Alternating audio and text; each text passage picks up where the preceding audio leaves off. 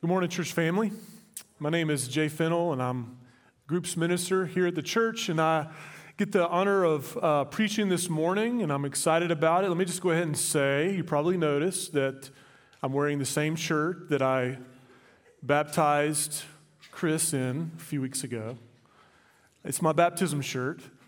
Um, I wear it on baptism days. I'm just kidding. I don't do that. It's a random occurrence it's a little embarrassing, if I'm honest, but, um, but um, Jesus is Lord. So don't forget that.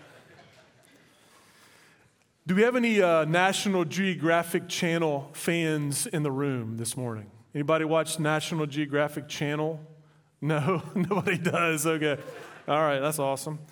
Um, well, if you happen to check it out from time to time, you may notice um, some episodes that feature lions on the hunt. Maybe they're hunting Cape Buffalo or something like that. And you'll notice that, um, that the, the, the lions kind of circle the herd of Cape Buffalo. And their goal, their strategy is to create chaos so that the herd runs and flees from the lions and they look for that one Cape buffalo that separates from the rest of the herd. Oftentimes, the youngest, the weakest, the least mature gets away. And then they set their eyes on that one and they attack it and they ambush, have a nice, taste, tasty snack, right? It's usually the weakest, the smallest, the one that gets away from the herd, the one that separates from the safety of the herd is the one that's most vulnerable. And can I be honest with you this morning, if, if, I, if I may? Some of you today are vulnerable. You're vulnerable because you think that this Christian life that we're living can be done alone, solo. That you don't necessarily need Christian community in your life, that you've got it under control. You know, you you don't really need to be a part of a small group. You really don't need to have someone to have access to your life and actually ask you hard questions about your life. You don't really care to learn about the blind spots in your life. Um, do you have Christian community? Now, what I mean by that is not, not necessarily, you know, I mean, I, I, guess we can say we've all gathered in this room this morning. There's a community of, of believers that have all gathered here today, and, and that's important, and we need that, and that's part of our obedience to God as we serve Him. But, but I'm talking about something a little deeper. I'm talking about if you're a woman, is there, do you have women in your life that, can, that truly have access to your life? Men, do you have men in your life that can ask you hard questions and hold you accountable to some things? Do you have people in your life that, that, that can really go deep with you? Do you think you can go solo? You know, I, I realized early that that's not the way the Christian life was supposed to be, especially in, in college when I began to uh, really grow in my faith. I was um, for the first time in my life, I, I realized that biblical Christianity wasn't about religious practices, it was about a relationship with Jesus. And I had some, some college friends and some guys that were really growing in their faith, and they were encouraging me and they were modeling for me what it looked like to follow Jesus. And so I was learning and I was growing and I was reading the Bible and I was praying. And I, was, I guess what you can call it, I was in the honeymoon phase. Anybody ever been in the honeymoon phase before? All right? I was in the honeymoon phase. But I learned pretty quickly that uh, the honeymoon phase eventually begins to wear off. It's not the honeymoon phase anymore after a while. Um, it's not like a cruise ship, it's more like a battleship. It's not a cruise ship. It's not, it's not you know, all you can eat buffets and the, and the entertainment that kind of comes. It's not that. It's, it's more like a battle. It's a battleship. And I was beginning to feel kind of this battle raging in my own life in three ways. Number one, in my own heart.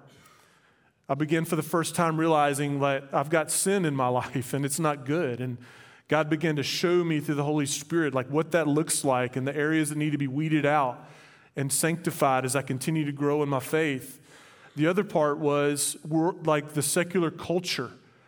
You know, I was growing in the Word and I was developing a biblical worldview, but then I was realizing as I was living life that this biblical worldview that I was, for, that was forming in my life smacked against the secular cultural worldview that I was coming in contact with every day. The media, the radio, the music, the TV shows, and all the things were very different, very antithetical to a biblical worldview. So I felt that battle, right? I felt that battle in my life.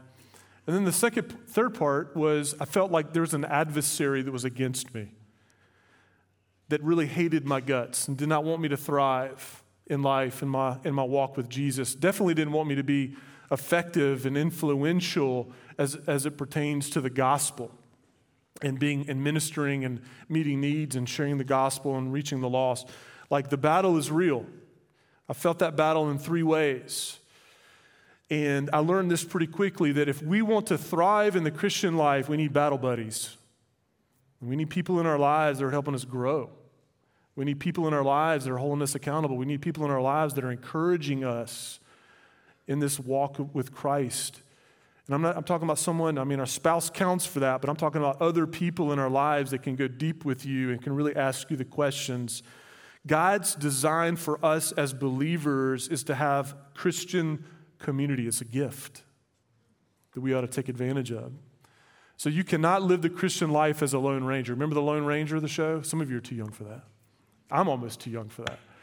Um, you can't live the life of a Christian as a Lone Ranger. So we're in a series called Disciples Multiplying Disciples, and we've talked about some rhythms of discipleship that are really important to have into our lives. Last week we talked about the gathering, and this week we're talking about groups. Groups are important rhythm that we need to be a part of. A small group is important. One of the reasons that every church in America has a Sunday school program or a small groups ministry is because they know that it's essential for those in the congregation to get in those smaller units where they can really do life with people. It's really, it's really important.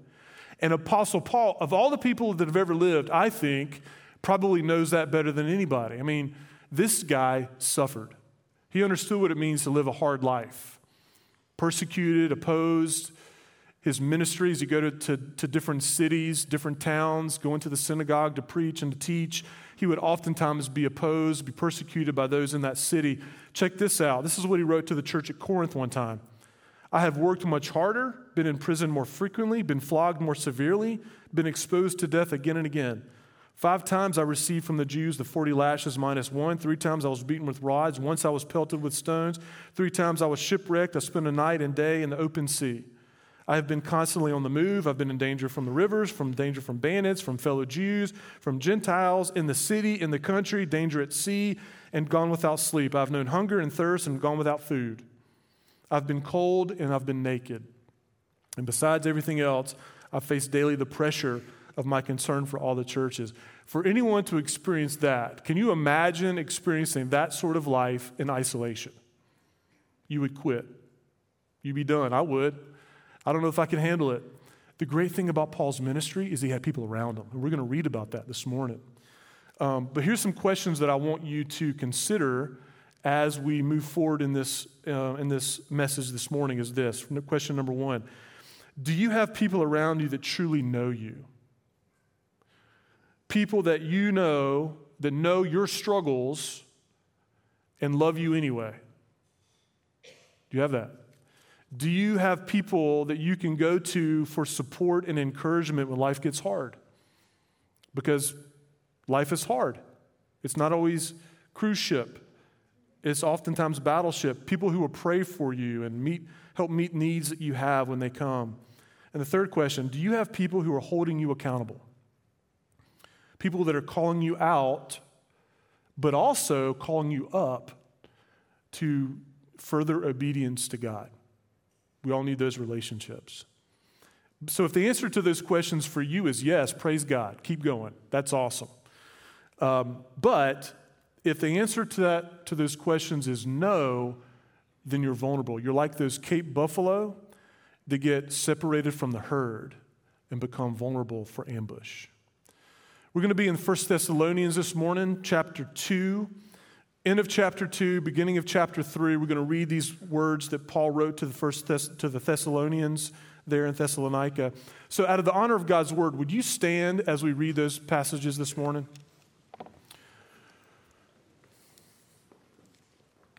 Here's what Paul says beginning of verse 17, chapter 2, 1 Thessalonians, he says, But as for you, brothers and sisters, after we were forced to leave you for a short time in prison, in person, not in heart, we greatly desired and made every effort to return and see you face to face. So we wanted to come to you, even I, Paul, time and again, but Satan hindered us.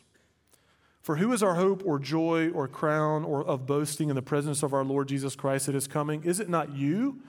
Indeed, you are our glory and joy. Therefore, when we could no longer stand it, we thought it was better to be left alone in Athens. And we sent Timothy, our brother and God's co worker in the gospel of Christ, to strengthen and encourage you concerning your faith, so that no one will be shaken by these afflictions. For you yourselves know that when we were appointed to this, in fact, when we were with you, we told you in advance that we were going to experience affliction. And as you know, it happened. For this reason, when I could no longer stand it, I also sent him to find out about your faith, fearing that the tempter had tempted you and that your, our labor might be for nothing. But now Timothy has come back to us from you and brought us good news about your faith and love. And he's reported that you, are always, you always have good memories of us and that you long to see us as we long to see you. Therefore, brothers and sisters, in all our distress and affliction, we were encouraged about your faith, uh, about, uh, encouraged uh, about you through your faith. For now we live if we stand firm in the Lord. Let's pray together.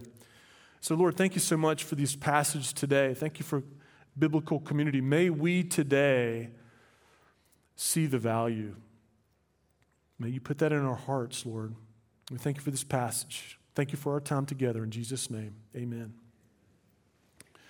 So, the first thing you'll notice is Paul's love for these people. Paul's love for these people. He loved this church and they loved him. And he had invested a lot in the formation of this church and the, in the relationships there. In fact, you can read about the formation of the church in Thessalonica in Acts 17. It was Paul's second missionary journey. I'll give you the short version. Paul and Silas, his ministry partner, come into town one day and they go to the synagogue where they often would go to begin teaching and, and preaching and sharing about Jesus. And short time later, um, God blessed their work there, and a large number of Greeks and leading women in the city got saved. So now God is, is, is raising people up, raising the church up here. But a group of Jews who heard about what was going on and seeing about what was going on and the attention and the success that Paul and Silas were having got really jealous. And so what they did is that they stirred up some commotion. They got some wicked men in the city to kind of start a riot. And so they started a riot and they made their way to the place where Paul and Silas were staying while they were in town at Jason's house. And so they go to Jason's house, they knock on the door. Paul and Silas are not there. So they take Jason, they take him out into the public assembly and accuse him of harboring fugitives they find him and send him on his way, but Paul and Silas are in danger now, and they can't move around the city openly, and so now they're in hiding. And they wait till evening when it was dark, and they slip out of town undetected on their way to Berea, where they would continue their ministry. And so, when Paul is talking about saying things in the beginning of verse 17, when he says, We were forced to leave you, that's what he was talking about. He was talking about his forced separation from them. He had to leave unexpectedly from the city, and he didn't want to leave them because he wanted to invest more time there. That was part of the reason why he was a little anxious about being separated from them because he perhaps felt like his time with them wasn't enough. And opposition and persecution that would come to them, would they maintain their faith or not? And of course, the report comes back that they had. Another way that, um, that went forced to leave you could be rendered in the original language is um, orphaned from you. That's how Paul felt. He felt that he was orphaned from the Thessalonian people. He was forcibly removed from them. And there was anguish in his tone as he's writing this and is separated from biblical community, get, had to be forced out of town. Did you know that there are 38 missionary families connected to Brentwood Baptist Church that are serving overseas in all sorts of environments? Many of which are serving in very challenging circumstances and situations. Some of them are serving in areas where there aren't believers for miles, sometimes hundreds of miles. They're the only family there, them and maybe one other family in town, in the city, of hundreds of thousands. that are the believers there. And one of the things that I hear from the missions department often is how desperate these missionaries are for biblical community. When you don't have it, you feel it. And they're oftentimes serving in isolation in some ways, not by, not by choice, but by necessity. There just aren't believers in that area. And they've chosen to leave family, to leave the comforts of home, to make their way to, to foreign places to share the gospel. But you can imagine the loneliness that might come in, the homesickness that comes in as a result of that when you don't have proximity to, to Christians and, and have the, the, the value of biblical community in your life. It's just so important that when, especially for them, when, when, when life is hard for them in, in the places they are, when someone gives them an encouraging word or someone is saying, We're here with you, the hope that that brings to them. It's so crucial and it's so key. Christians should want to be with other Christians. It's really, really important. My question to you is Do you want to be around other Christians? In that sense, do you have a deep affection for people so much that you're like, man, I got to be with those people? These are my family. These are, these, are, these are people that I need to be around in my life on a weekly basis. Can I give a little bit of a, can I go on a little bit of a rant? Here's a little bit of a rant, okay? Sorry about that. I'm the groups minister at the, uh, here at this campus, and I work with a lot of group leaders. And one of the things that they really struggle with sometimes is the fact that some of the folks in their group um, don't make group attendance and engagement a must do, they make it a nice to do on their priority list. Now, I get it. There's sometimes where you just can't go. You've got family, you've got circumstances, things happen, and it's a challenge to be consistent all the time. Man, I, I get that. That's, that's part of life. But there are other times where it's just like, you know what? I don't really feel like going today. Uh, the effort to, to get together or to whatever, it's just not worth it. Can I encourage you this morning? Don't be wishy washy, be committed. Because, man, you, you will be blessed when you engage in a more deep, deep level. God can bless your life. And, and, and not only that, your group leaders love you. They, they want you. They, you bring value to their group and they want you to be there. So, ran over. I just want to say, make it a priority in your life. The second thing you'll notice from these passages is this it's not a matter of if hardships come to those who follow Jesus, but when. It's not a matter of if, but when. You've heard that before. In verse 218, Paul says that Satan hindered him from returning to see the Thessalonians. He literally stood in his way and prevented him from going. Verse 3 2, Paul talks about sending Timothy to strengthen and encourage their faith so that no one would be shaken. Their faith wouldn't be lost. They wouldn't lose heart because of the persecutions that they were experiencing. They, he, he wanted them to be together, and he was sending Timothy to strengthen them in the midst of it. And then Paul talks about his own distress and affliction. I mentioned that a minute ago. He was anxious because he was worried that perhaps the tempter had tempted them and they were no longer held on to the faith that Paul had shared with them. They had held on to it, and he was glad about that, and he was proud of that. But Christian life, right, is not a love boat, it's a battleship. When you get serious about your faith, what will happen is that you will feel attacked. And if you want to spread the gospel and you want to be effective in ministry and you want to be about all, all, all things about Jesus, um, you will experience opposition and persecution. Do you have battle buddies?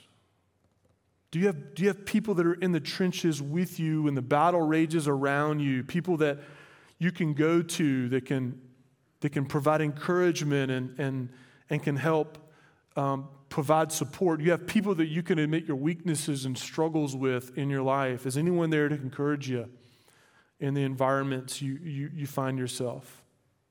You need those people. When I was in the ninth grade, I wanted desperately to make the basketball team.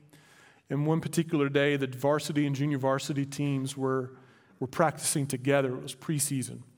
You could probably tell, I mean, I'm six foot six, so inevitably what will happen when I meet someone for the first time, they'll say, Hey, did you play basketball? And I, I go, Yeah.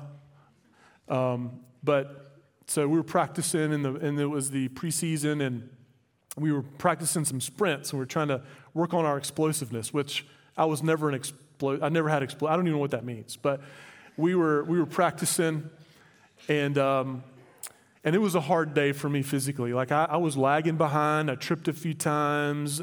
And I was really worried that my performance in the preseason was going to affect my, my chances of making the team. And I was a freshman in high school, so I was just, you know, down on the totem pole big time. And I can remember uh, in between some workout sessions, I was kind of a moment of rest. I'm, I'm bent over, I've got my hands on my knees, I'm puffing and I'm struggling. And one of the um, one of the senior players, who's the best player on the varsity team, saw me from a distance and he walked over to me. And he walked over, he had no idea what my name was, but he said this Keep going. Keep going. And I'm telling you, it was like a flood of adrenaline filled my body, and it was everything that I needed in that moment. And I was like LeBron James the rest of the practice, okay? Probably not LeBron James, more like some other scrub player. But anyway, I was, I was motivated, I was encouraged, I was supported, and, and that's exactly what I needed in the moment. Do you have someone in your life that says to you, keep going? Keep going. Don't give up. Don't give in to that temptation. Stay the course. Pursue Christ. I know it's hard, but I'm here for you. Keep going. We all need those people. Do you have those people in your life that have access to your life and can say those things to you? Last thing, last thing you'll notice here is that Paul considered these Thessalonians his crown of boasting. Verse 19, he says this For who is our hope or joy or crown of boasting?